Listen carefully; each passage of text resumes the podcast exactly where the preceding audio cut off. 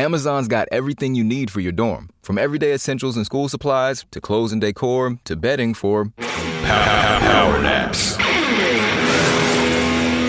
And regular naps too. Save on all things college at Amazon. Your four year old can discover the joy of learning. Waterford Upstart is a proven effective pre K learning program that includes fun songs, games, and activities that prepare your child for success in school. We provide all the tools you need to help your child learn to read, including a coach, a computer, and internet access. And because it's already paid for, it's free for you. Listen, uncomplicate the way you do pre K. Enroll today at waterfordupstart.org.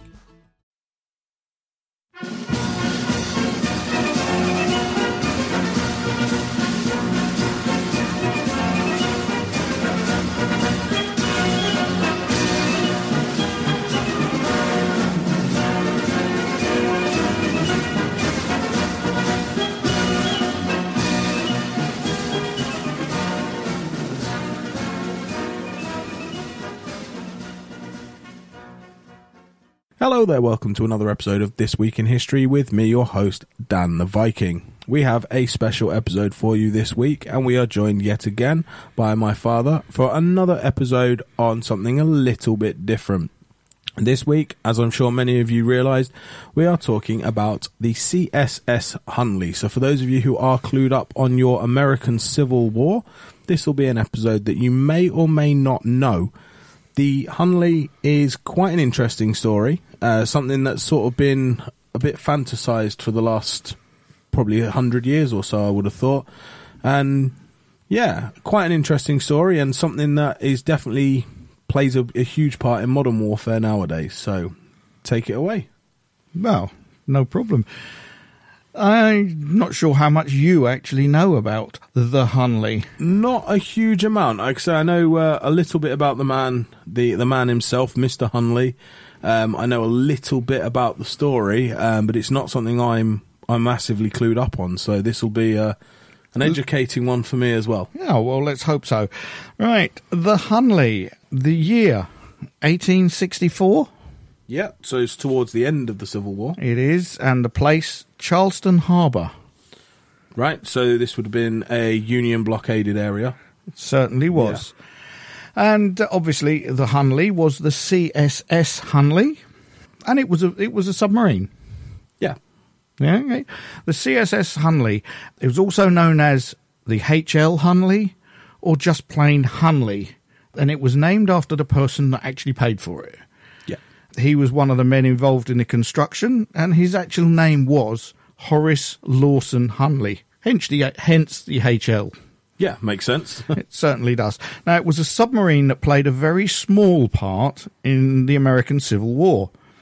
There'd been submarines before that, and one of them was uh, Bushnell's Turtle, which actually was the first ever practical submarine to attack an enemy ship. Um, and that was way, way back in 1776 when it was used to attack the British flagship HMS Eagle. It didn't work it failed, and, and the British didn't even know they'd been attacked. So that's how good the turtle actually was. But in the uh, short career of the Hunley, it succeeded in demonstrating both advantages and disadvantages of undersea warfare. As will be shown when we go start going Yeah. into it. yeah, you'll understand a little bit more as to uh, to why there was certain disadvantages. Yeah. Um, she was actually the first ever combat submarine to sink a warship. Yes, it was, wasn't it? She was the uh, the first ever, so she is deserves her place in history.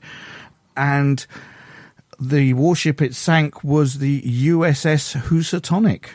Yes, and for those of you who don't know, uh, during the American Civil War, the massive, or one of the massive advantages that the Union had over the Confederacy was the fact that they had a navy. Um, the navy, when installed, had around, I believe, forty or forty, somewhere between forty and forty-five uh, current warships at the start of the Civil War. Um, to which Lincoln asked for another 200, and the Housatonic was one of those 200 to be built during the Civil War to uh, to aid the Union in blockading the, Yeah, the and South. it was it was a very very good ship at what it was supposed to do. It was Yeah. a blockade ship. And although the Hunley succeeded in sinking the target, it actually sank the Housatonic. She didn't return. No, no, it didn't. And, and she wasn't seen again for 131 years. Yeah, it was uh, not that long ago. I Yeah. suppose if you're if you're, I say young enough, but I would probably go with old enough because it was before my time. But if you're old enough, you probably remember the raising of the the Hunley. That's right. Now, so we, we start with this is the Hunley story, shall yeah, we? yeah. Let's go right from the beginning. So we go right from the beginning. So let's start late 1861. The American Civil War had been underway for about six months, and to be honest, both sides had been exploring the possibility of underwater vessels to attack stationary ships.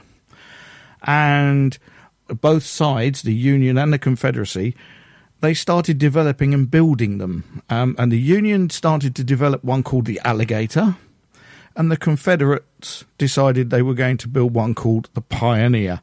And they were going to be the first ever submarines in their individual roles.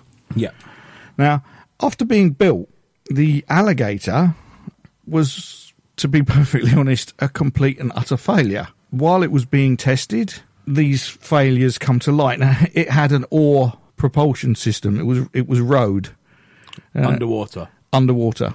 That's, that's not a very good idea. No, yeah, no oars Um, aren't stationary, are they? yeah. They later changed it to a hand crank uh, on a propeller, and that improved its performance. But unfortunately, before it could ever be used, it sank. Uh, it sank in bad weather.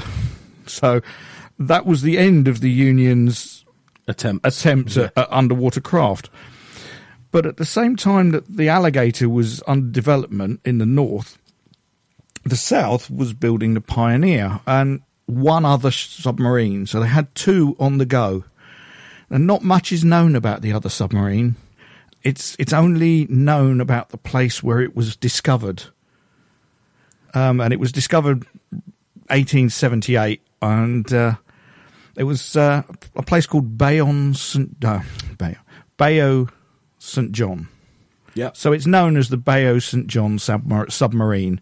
Um, it is available to, to view. You can see it. It's currently on display in Baton Rouge. Ah, fair enough. So that is there. But um, we go on to the Pioneer. Now, the Pioneer was completed in uh, 1862. In fact, in February 1862.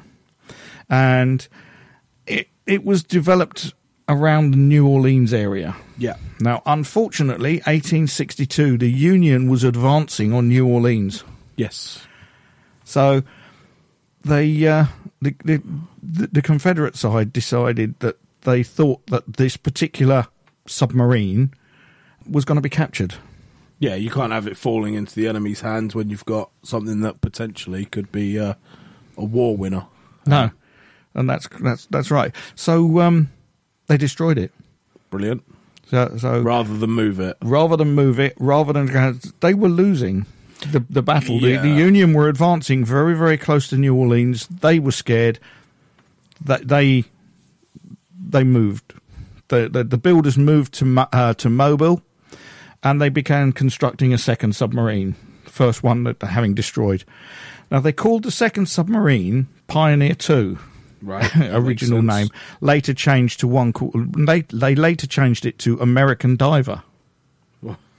So they're really inventive with the names then, aren't they? That's right. So over the course of 1862, they tried various forms of propulsion. Obviously, oars.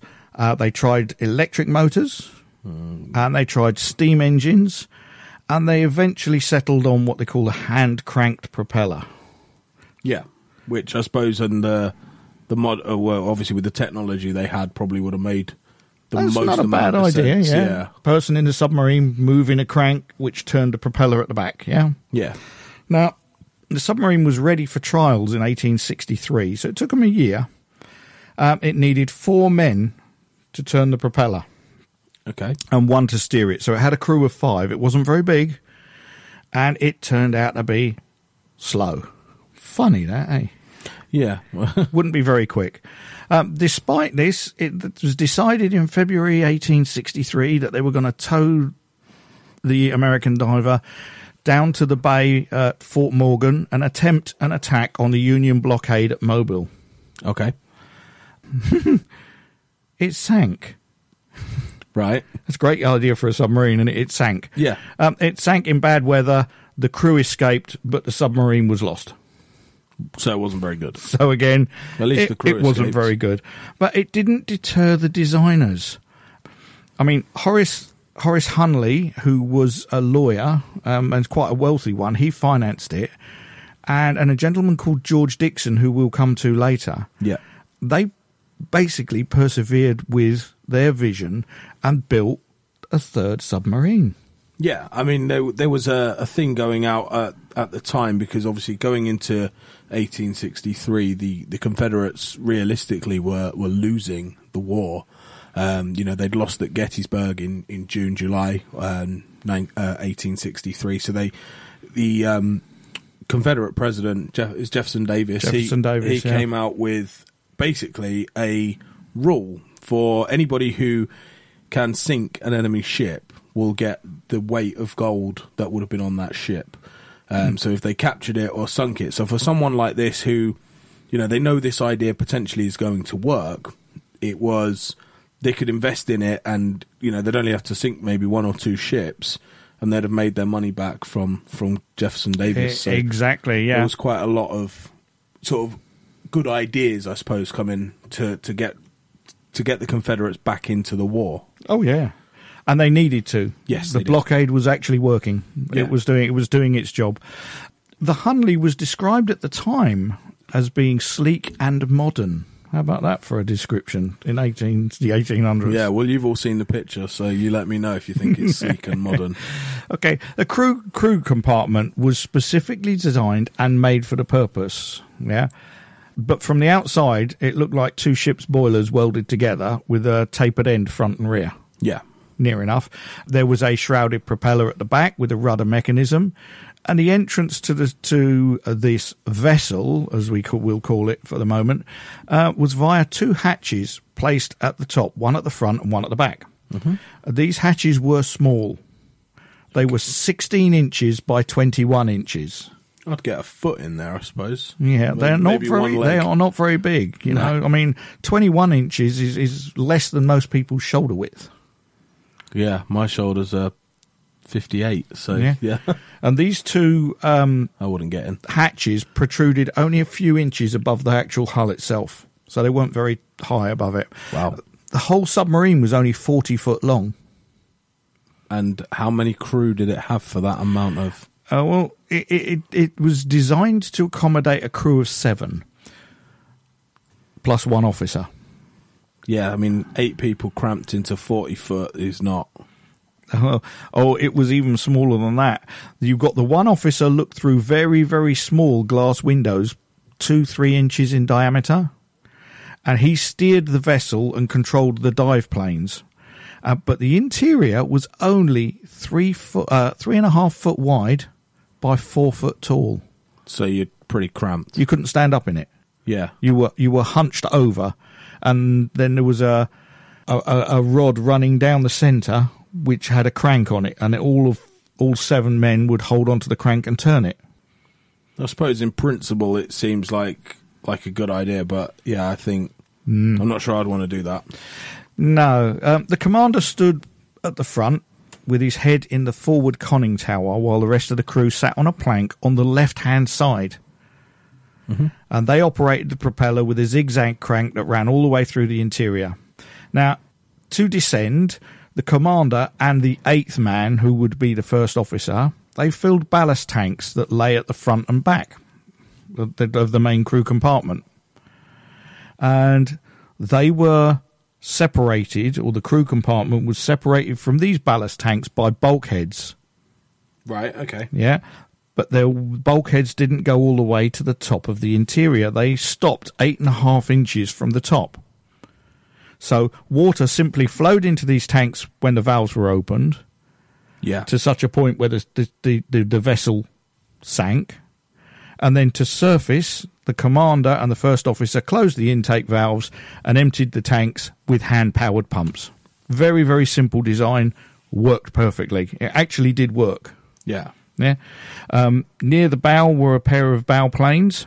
They are like wings that could be angled up or down to allow the submarine to go up or down. Yep, makes sense. Yep. The commander operated them with an, with a lever, and in an emergency, the crew could lean underneath the crank handle to some bolts on the floor, undo the bolts, and they would release some weights that are on the bottom of this vessel, making it very light, sending it back up to the surface. Okay. Well, it seems like a decent safety mechanism. Yep. I mean, although Hunley financed the, pros- the, the actual project, it was a man called James McClintock who designed the, the, this vessel, and he be, actually became its first commander. He was absolutely ahead of his time with designs, uh, but to be honest, as a leader, he was not very good. In fact, he was far too cautious. Yeah. Now, August 63, having completed all of its trials with the civilian crew, the people that built it, the vessel and crew were taken by rail down to Charleston to carry out an attack on one of the ships blockading the harbour. Yep. So, Yeah, that something- makes it. Yeah. yeah. It was there for a month. Okay. Yeah. McClintock just kept coming up with excuses. Uh, he didn't want to attack. He was reluctant to carry out an attack. He kept coming up under all sorts of things, and eventually the um, the military leader in Charleston, uh, General Beauregard, he actually went and seized the sub. He seized this vessel off of him and went, "I've had enough of you. You're not doing what I want you to do. We're going to replace you with a military crew." Yep. Pissed them off. just a little bit. Then he stuck a person called Lieutenant John Payne. Now, I pronounce it the English way. The Americans will pronounce it Lieutenant. Yeah. Yeah, so for your American listeners, it, well, I flicked in between that. I was listening to one of my old episodes, and uh, I can hear myself going lieutenant, lieutenant, and then halfway through it was um, the uh, the Prince Philip episode. I can hear myself lieutenant, lieutenant, and then halfway through I'm lieutenant, and I'm like, I'm really sort of getting Yeah. into the Americanism. But yeah, I I know what you yeah. mean. So they stuck uh, they they stuck um, Lieutenant Payne in command. Within one week, Yep. they organised an attack. So they got their asses into gear. Oh yes. So you got to think that's not a good move, though. You've had a crew that's been dealing with it and knows it inside out, taken off. New crew stuck in. Less than a week later, here we go. We're going to attack something. Yeah, they've not. They're not trained completely on it. Okay, so 29th of August, 1863, the Hunley, which is now what it was called, was being towed out into Charleston Bay. So, you know, it, it, was easier to tow it out to within range of one of these blockading ships and actually give it a go. Yeah, rather Yeah. than rather than absolutely knacker the, the, the crew before you even started. While it was being towed out, the crew were in it. Lieutenant Payne actually was standing up at the front. He knocked the lever operating the dive planes. Guess what happened? it sank. Yep, it dived under the waves. yeah, both hatches were still open. Brilliant. Yeah, great move. Water just rushed in and it went straight to the bottom. And I'm guessing they didn't get out. Well, Lieutenant Payne, who because he was at the front and the hatch was open, he just got out, uh, and two escaped from the rear hatch. One was his uh, first officer, Lieutenant Hasker, and the other one was a gentleman called William Robertson. The other five members of the crew, and, and I'll name them just for just name wise: Frank Doyle, John Kelly, Michael Kane, Nicholas Davy, and Absalom Williams. They all drowned. So a good start for the. They could then. not get out. If you're stuck in a tube and the exit is front and rear, and you're in a tube four foot by three foot or three and a half foot, you can't get out quickly. No. No. Well, the Hunley itself was raised from the harbour and it was put back into service. Right. So they obviously saw either saw something in it or were desperate for some for a win. I, I probably think it was the latter. but uh, surprisingly enough, the military found it a little bit difficult to get some volunteers to crew it. Yeah, I'm not surprised after Yeah. that. So Hunley steps in. Horace Hunley offers to take over.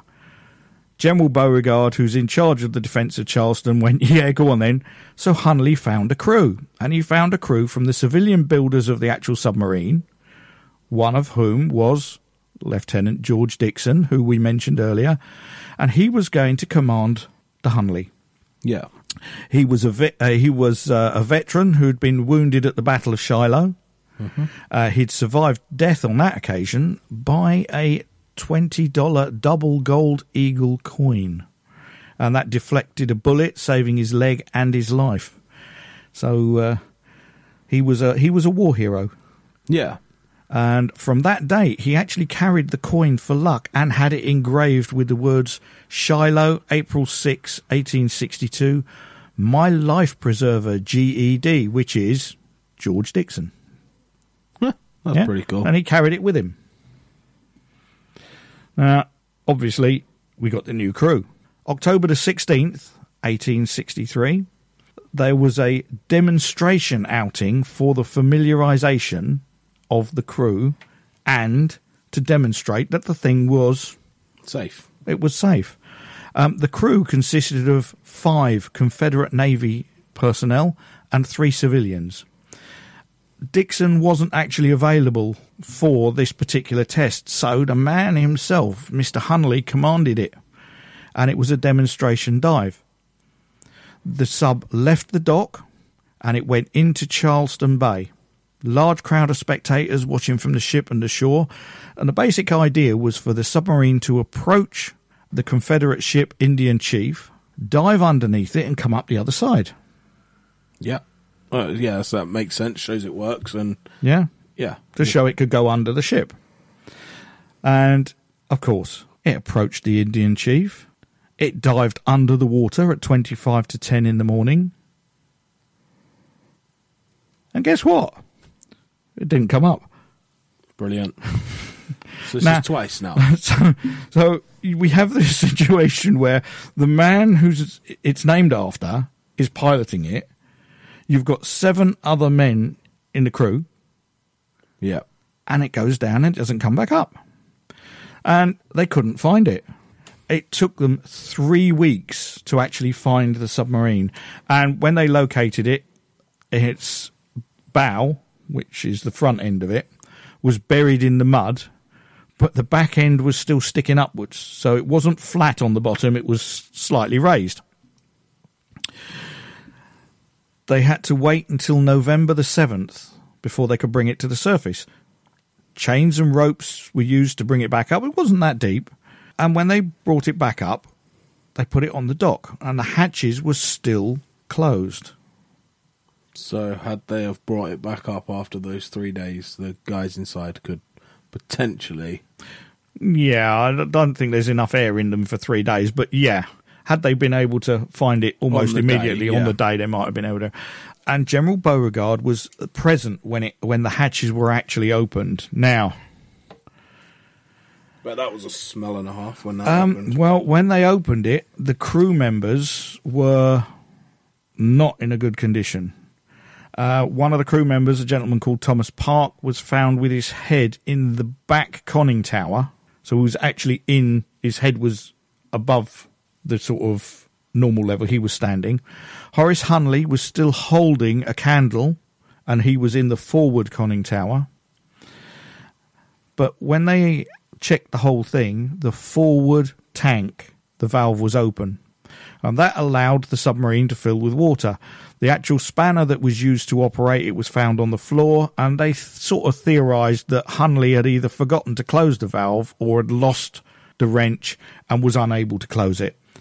Um, the keel weights that we that we mentioned earlier, they had been partially loosened, which basically suggests that the, the crew knew they were in trouble but didn't have time to do anything or insufficient time. And it's most likely that Hunley himself had flooded the forward tank and either forgotten to close it or lost the spanner. The water then fills up that tank. Now remember, there's an eight and a half inch gap at the top. yeah. Yeah. It over would the water would have filled that, overflowed into the into the crew compartment, the bit that the crew was sitting in. You re- remember something similar that happened about fifty years later? Be the Titanic. Titanic, yeah. The water overflowed the bulkhead into the ship and it went down and Yeah. stayed down. Yeah. There's no way of getting out So basically, the, the simplicity of the design was actually its downfall. As of course, the front end of the submarine now being heavy, ploughed into the mud, stern, which is the back end, raised, submarine filled with water. Crew tried to get out but couldn't release the weights. The two officers, Hunley and uh, the first officer, kept their heads in the conning tower. But because of the water pressure, they couldn't open it against the water pressure. Can't open things because they hadn't thought about the water pressure, No, the difference in pressure. Um, so they just ran out of air. So the two officers ran out of air. The other six men died of drowning. Bloody hell. It's not a nice way to go. It's not because they knew they were going. They when they actually got inside the submarine, it uh, the the people inside were all contorted. Some of the crew were clutching candles. Some of them would obviously been trying to release the external weight. They were all lying on the bottom, and they would their expressions were described as despair and agony. Not a very nice sight. No, and bloatation as well from the water probably didn't make it look even better. It did. No, it hadn't. They'd they'd expanded, and obviously they'd turned black. Now, this is uh, some of the people who had to clean out this submarine. They had to break the arms and legs of the people inside to get them out of those small hatches. Yeah, because of rigor mortis sort of kept them still. It's a horrible thing. Um, General Beauregard, he saw all this and he just went, I can have nothing more to do with that submarine boat. It is more dangerous to those who use it than to the enemy. Well, he's right. Hundred percent. So far, yeah, he's absolutely right. I mean, those who died are actually buried in the Mariners' graveyard. Um, were later to moved to the Magnolia Cemetery in Charleston. Um, and just for your information, I'll give you their names. But uh, they were Horace Hunley, the, the Yeah. man himself, Thomas Parks, the the off, the other officer at the other end, and then there was Henry Beard, Robert Brookbanks, John Marshall, Charles McHugh, Joseph Patterson, and Charles Sprague. Fair enough.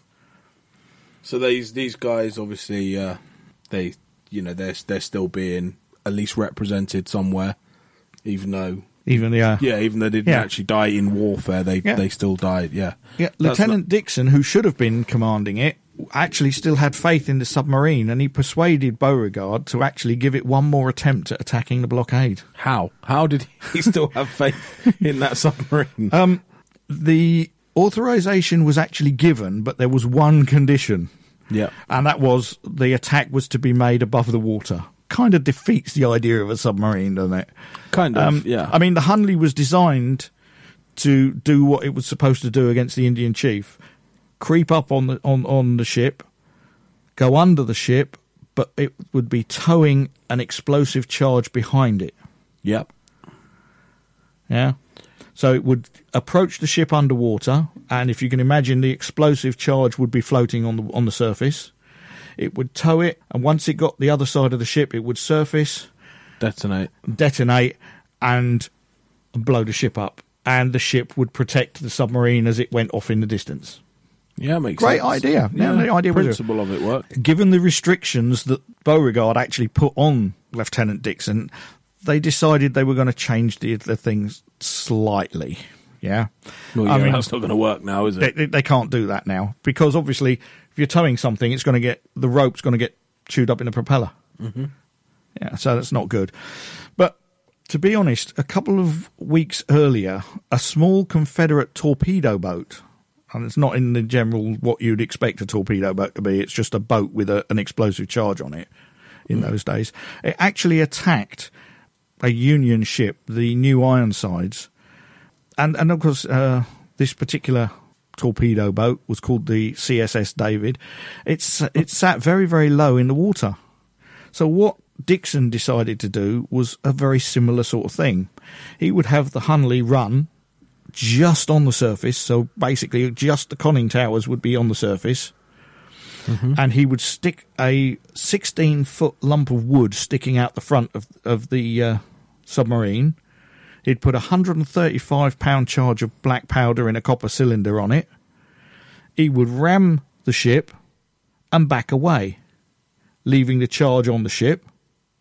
And when the submarine was far enough away, he'd pull on the cable and that would detonate it. Sort of like a depth charge. Yeah, sort Yeah. of like a depth charge.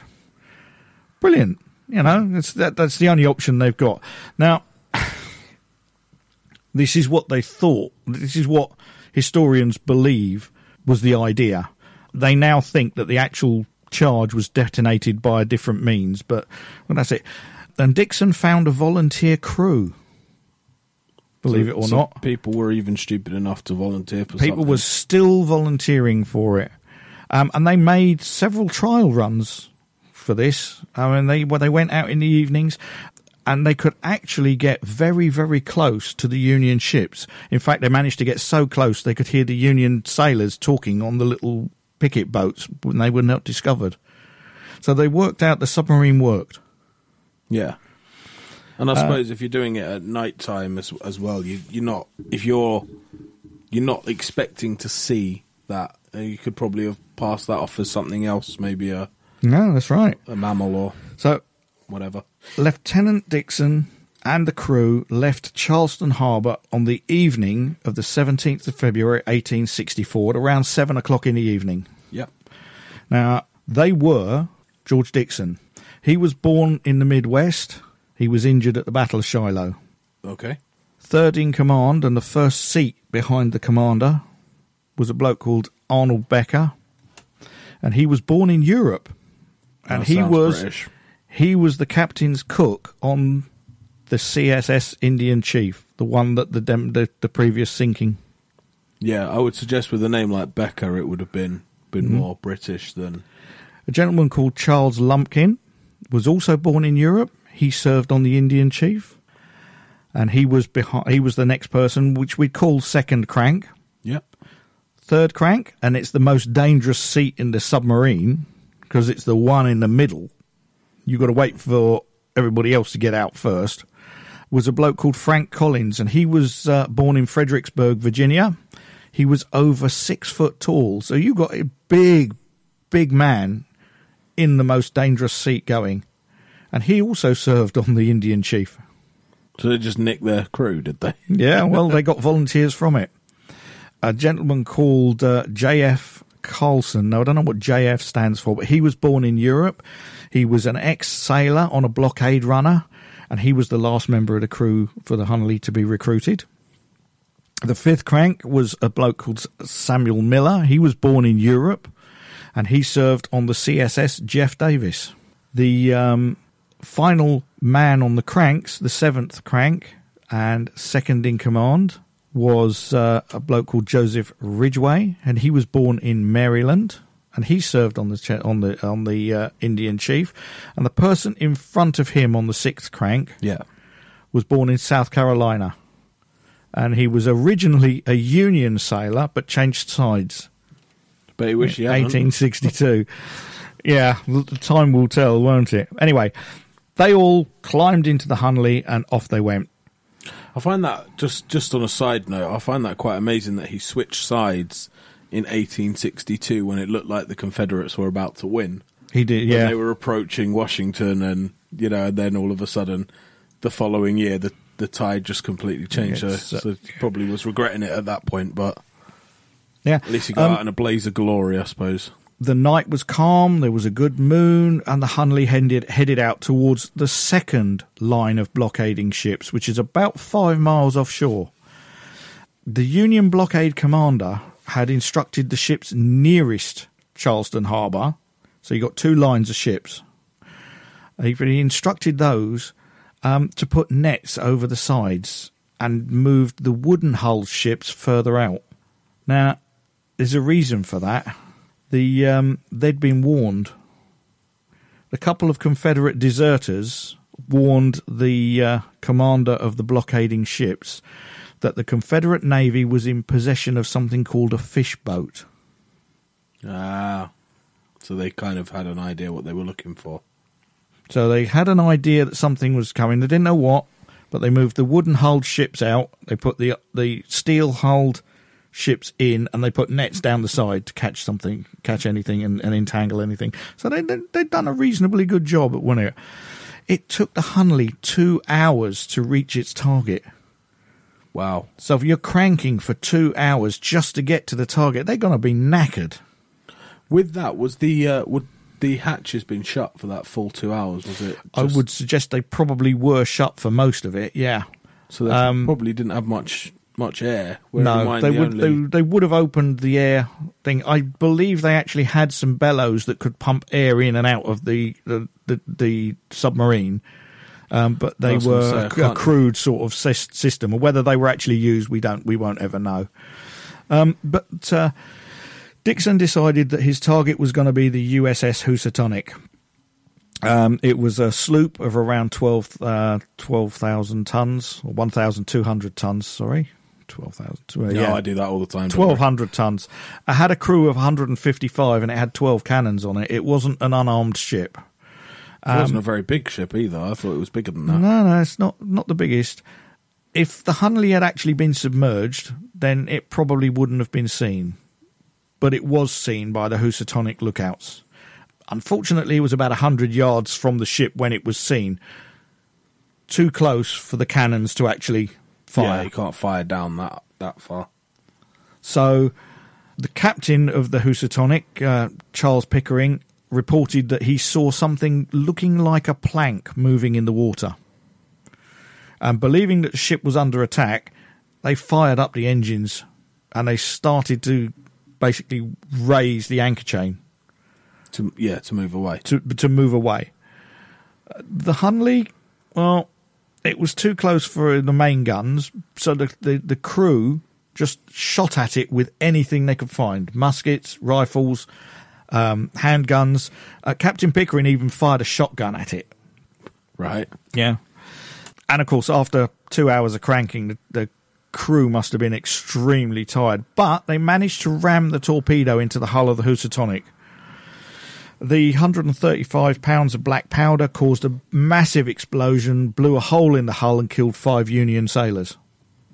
Okay. The ship went down, and it, and it went down within five minutes.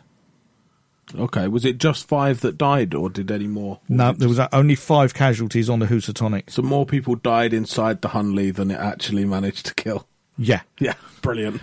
yeah. Successful then. the ship sank. It, uh, it only sank in 27 feet of water. That's not bad. I mean, it's not bad going. You know, it's it, it- it's not. We didn't go down deep, so a lot of the crew, climbed into the into the rigging, and and then- obviously was saved.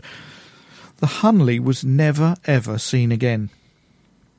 Lieutenant Dixon was um, supposed to show two blue lights after the attack to confirm it was a successful attack to the people on the shore, and two people actually did report seeing a single blue light. One was a, a Housatonic tailor. Um, Sailor. Yes. Put your teeth in. I'm going to have to put my teeth back in on that Getting one, old- aren't I? Getting old now. Dad. Oh dear. One was a Housatonic sailor and he was clinging to the rigging, but he was frozen. I mean, it's February. yeah. You know, it, it ain't warm. So he may have been mistaken. And the other one was a person on shore six miles away. Right. So, and they're the only two out of all the hundreds of people that were actually at the scene at the time. Yeah. And you're include, I'm including the other blockade ships as well. So, it's highly unlikely that Dixon actually managed to To put, put, a, put a blue light out. The the fate of the Hunley remained a mystery for about 131 years. Wow. In 1995, it was found. They found it, and it was found in 30 feet of water, but it was actually underneath three foot of sand, so the sediment had covered it over. Yeah, which it would do over the years. Um, it took five years to bring it up. It actually broke the surface in 2000, Yeah. and that's 136 years after it disappeared. Wow. So it's an amazing story. See, I don't remember. I mean, obviously, I don't know if that was obviously in 2000. I was only 10 years old, but you know, I I never heard of this story, and you'd think something like that would probably be Well, yeah, I mean, it is a it, it, it's, it's it's a very interesting story. It's one small part of a Massive. vast American history. yeah, You know, I mean, we all say that America's got a history of 200 plus years, and that's it. a hell of a 200. but it's a lot of 200 years. Yeah. They've managed to pack a lot in there. There were four theories as to what actually happened. The torpedo, the explosive, the 135 pound of black powder, that could have damaged the hull and sunk the submarine. Yeah, you only need one screw to go out on one of these, and it's Mm. Yeah. There was a luck. Uh, it could have been a lucky shot. The small arms fire from the Housatonic could have hold it and let water in. It could have been hit by one of the ships coming to rescue the Housatonic crew yeah. because it's on the surface. You know, it's it's just below, or it's just below the surface. And Or- were in the harbour as well, so ships. Oh yeah, or a sub could have dived to the seabed to wait out some time before it was reasonable to surface. Yeah. yeah, They are the four main theories. Now, there've been a scientific examination of the wreck because the wreck is now actually on show, and they concluded that none of them were the reason that the Hunley failed to return from its mission. right. There was no damage to the structure of the submarine, so that eliminates the first three straight away. There's no damage to it whatsoever. When the Hunley was examined, it was noted that all the skeletal remains of the eight crew were still in their seated relevant positions, unlike on the second sinking, when they were all huddled up and crunched up and, and trying to. So they were ju- they were all seated. Dixon was still in possession of his lucky gold coin and pocket watch, which stopped at 2023, the actual time of the attack. Um, and that's Confederate time because the Union time was slightly different. I think there was 45 minutes difference between the Union time and the Confederate time. How awkward's that? yeah, well, it depends where you where you're from, isn't it? Yeah, Um, but forty-five minutes. I mean, I understand the hour time differences on the time zones, but forty-five minutes—that's just a big middle finger, isn't it? We're not going to do it your way. yeah, that's it. There was no attempt to release the uh, the keel weights. That, that eliminates the fourth theory, and all the valves on the submarine were set as they should have been for the attack. So they ran out of air. So the main possibility is that the explosion either knocked out the crew when they ran out of air before gaining consciousness, or the shock wave. Yeah, the shockwave actually disturbs and, and mushes the brain and internal organs instantly. And bearing in mind, we're only 16 feet from it. yeah, and it's not. It's not a foolproof submarine, is it? It's, no. So the conclusion now is that Hunley was just too close, and it was the shockwave that uh, destroyed the lungs and brains of the crew, killing them instantly, leaving the submarine to just drift with the tide. And that's kind of consistent because it was found two to three miles away from the wreck uh, of the Housatonic on the sea side of it, not the harbour side. So yeah, so it would have carried on going through, and then uh, obviously just just went down once there's no one there. and the crew, once they were uh, brought up in uh, 2000, were actually buried alongside the other Hunley crews in the Magnolia Cemetery, Charleston. Yeah, So, did the Hunley break the blockade? No, it didn't break the blockade. Was it a success? Well, no. I suppose in principle, no, but and when you're looking at it as a historian, and I would say yes. Um, so I suppose for me personally, I would, you know, obviously on the evidence of the fact that more people died in it than it actually managed to kill, no. But then when you look at the pictures of the Hunley and you look at the design of it and you compare that to modern day submarines, it's a similar shape, it's a similar It's a style. very, very similar. A lot of the design features of the Hunley are used in modern submarines. Yeah, so I Yeah. suppose on the basis of modern warfare, it was a success because if we hadn't had that, would we have had the submarines that we have now? Probably not. Um, it was the first combat submarine to ever sink an enemy ship in battle, so it certainly deserves its uh, place in history. Uh, it killed 23 of its own crew as opposed to five of the enemy, so I will leave your listeners to decide whether it was a success or not. Yeah. But whatever stance you take about the American Civil War, there is no doubt whatsoever that the crew of the Hunley, and that's all three crews, were some of the bravest men that are unknown to history. Yeah, I agree with that because I, would say especially the second and third crews. Um, maybe not I suppose I would say the first crew definitely because you're going into an unknown situation. But you know, can you imagine sitting in a the same seat that three men have died in previous and still Yeah. going out and going, do you know what, we're going to do it. So yeah, I mean that's that's um, crazy. why did they put the biggest man in the most dangerous seat? I know, just mental. Because if suppose- I mind you, I suppose if he was at the front end and he had a trouble getting out, the others weren't going to get out. No. So you know, but there we go. Right now, talking of the Hunley, uh, there was a, a group called well, a singer called Derek Warfield. He released a song about the Hunley, yes, and I'm going to end with this. okay, Now, I've got to warn people, it is a song. Uh, if you are offended by some of the words in it, uh, then I do apologise in advance. yeah, Um, it Well- does refer to the Housatonic crew as Yankees, yeah. which unfortunately some people do find offensive, and I make an apology for that, but it is part of the song. It's a baseball team. How can you be offended about that? Well, I'm not American. I don't know how Americans would, would view it, we just, we just let them know. So what I'll do no, is that's fine. I'll play it, Yeah, and Yeah, well, well, uh, yeah, I'm, I'm, I'm happy with that, and yeah, for those of you who didn't know the story of the Hunley, there you go, and I hope you guys, uh, along with me on this, probably learn maybe a little bit more about uh, the American Civil War than what you possibly knew already.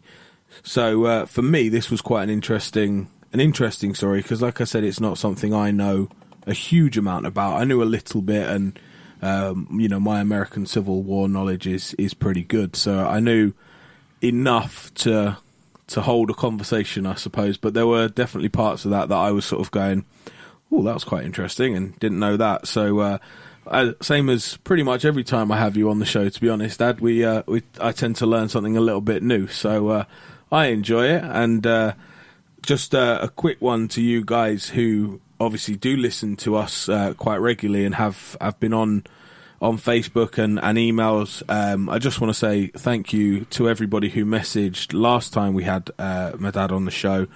Um, because there were some really, really nice messages from you guys saying, obviously, uh, how much you love having him on the show and to basically to have him on a little bit more. So you know we're going to try and do this a little bit more. Um, I know Dad has uh, another episode lined up uh, in the in the near future, and we uh, we talk about this pretty much every week of what we what I'm going to do and what we're going to do. So. Uh, yeah, we we definitely whenever we can get them get them done, we're gonna start putting them together. Um, for those of you who are interested, uh, I will know more about um, Apple Music subscriptions. Um, that is actually going live at the end of May. So if it's something you're interested in, let me know and I shall let you know nearer the time. Um, for those of you who are not interested in that or don't use Apple Music, Patreon will still be running. Um, and that is uh, over on patreon.com forward slash this week in history. So if you want to join that, get yourselves over there and you will get access to exclusive shows that you do not get on your normal feed. But thank you for listening. And remember, guys, we all have history. Make yours great. Bye bye.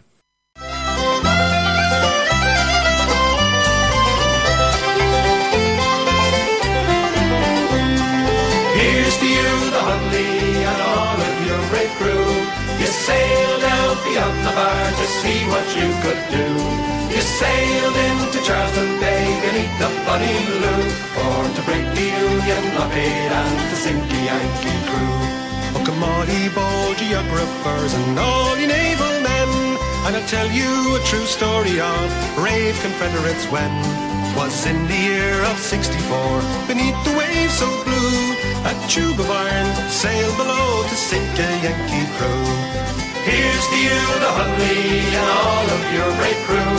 You sailed out beyond the bar to see what you could do. You sailed into Charleston Bay beneath the bonny blue for to break the Union blockade and to sink a Yankee crew.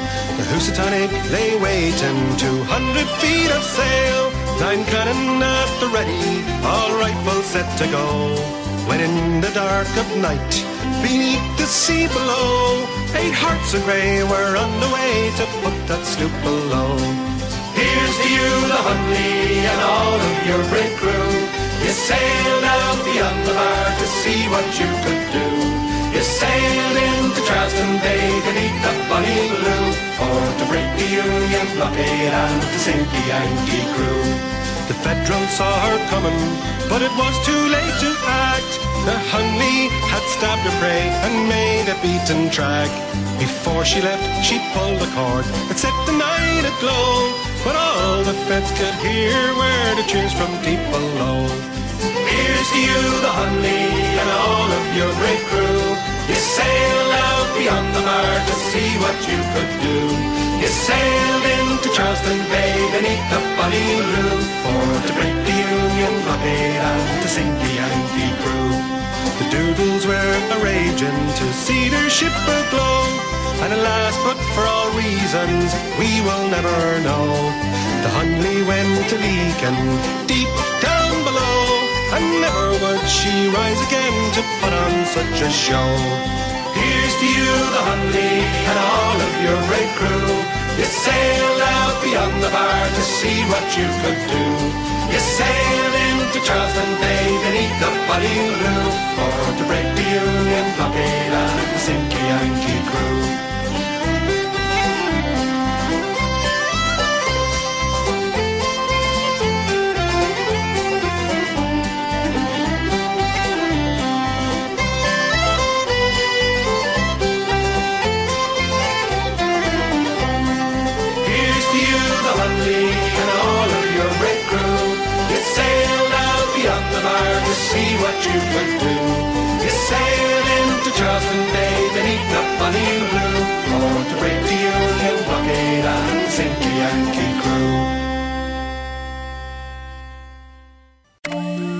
To America, the land of junk sleep, where it's bedtime, but you're double booked. Here, there's always one more deadline to meet, episode to watch, or meme to share. The world may not want you to sleep, but we do. Only the sleep experts at Mattress Firm can help you find the right bed at the right price. Unjunk your sleep. In store or online at mattressfirm.com today. In the heat of the moment, you're not just keeping it calm, you're keeping it cool too.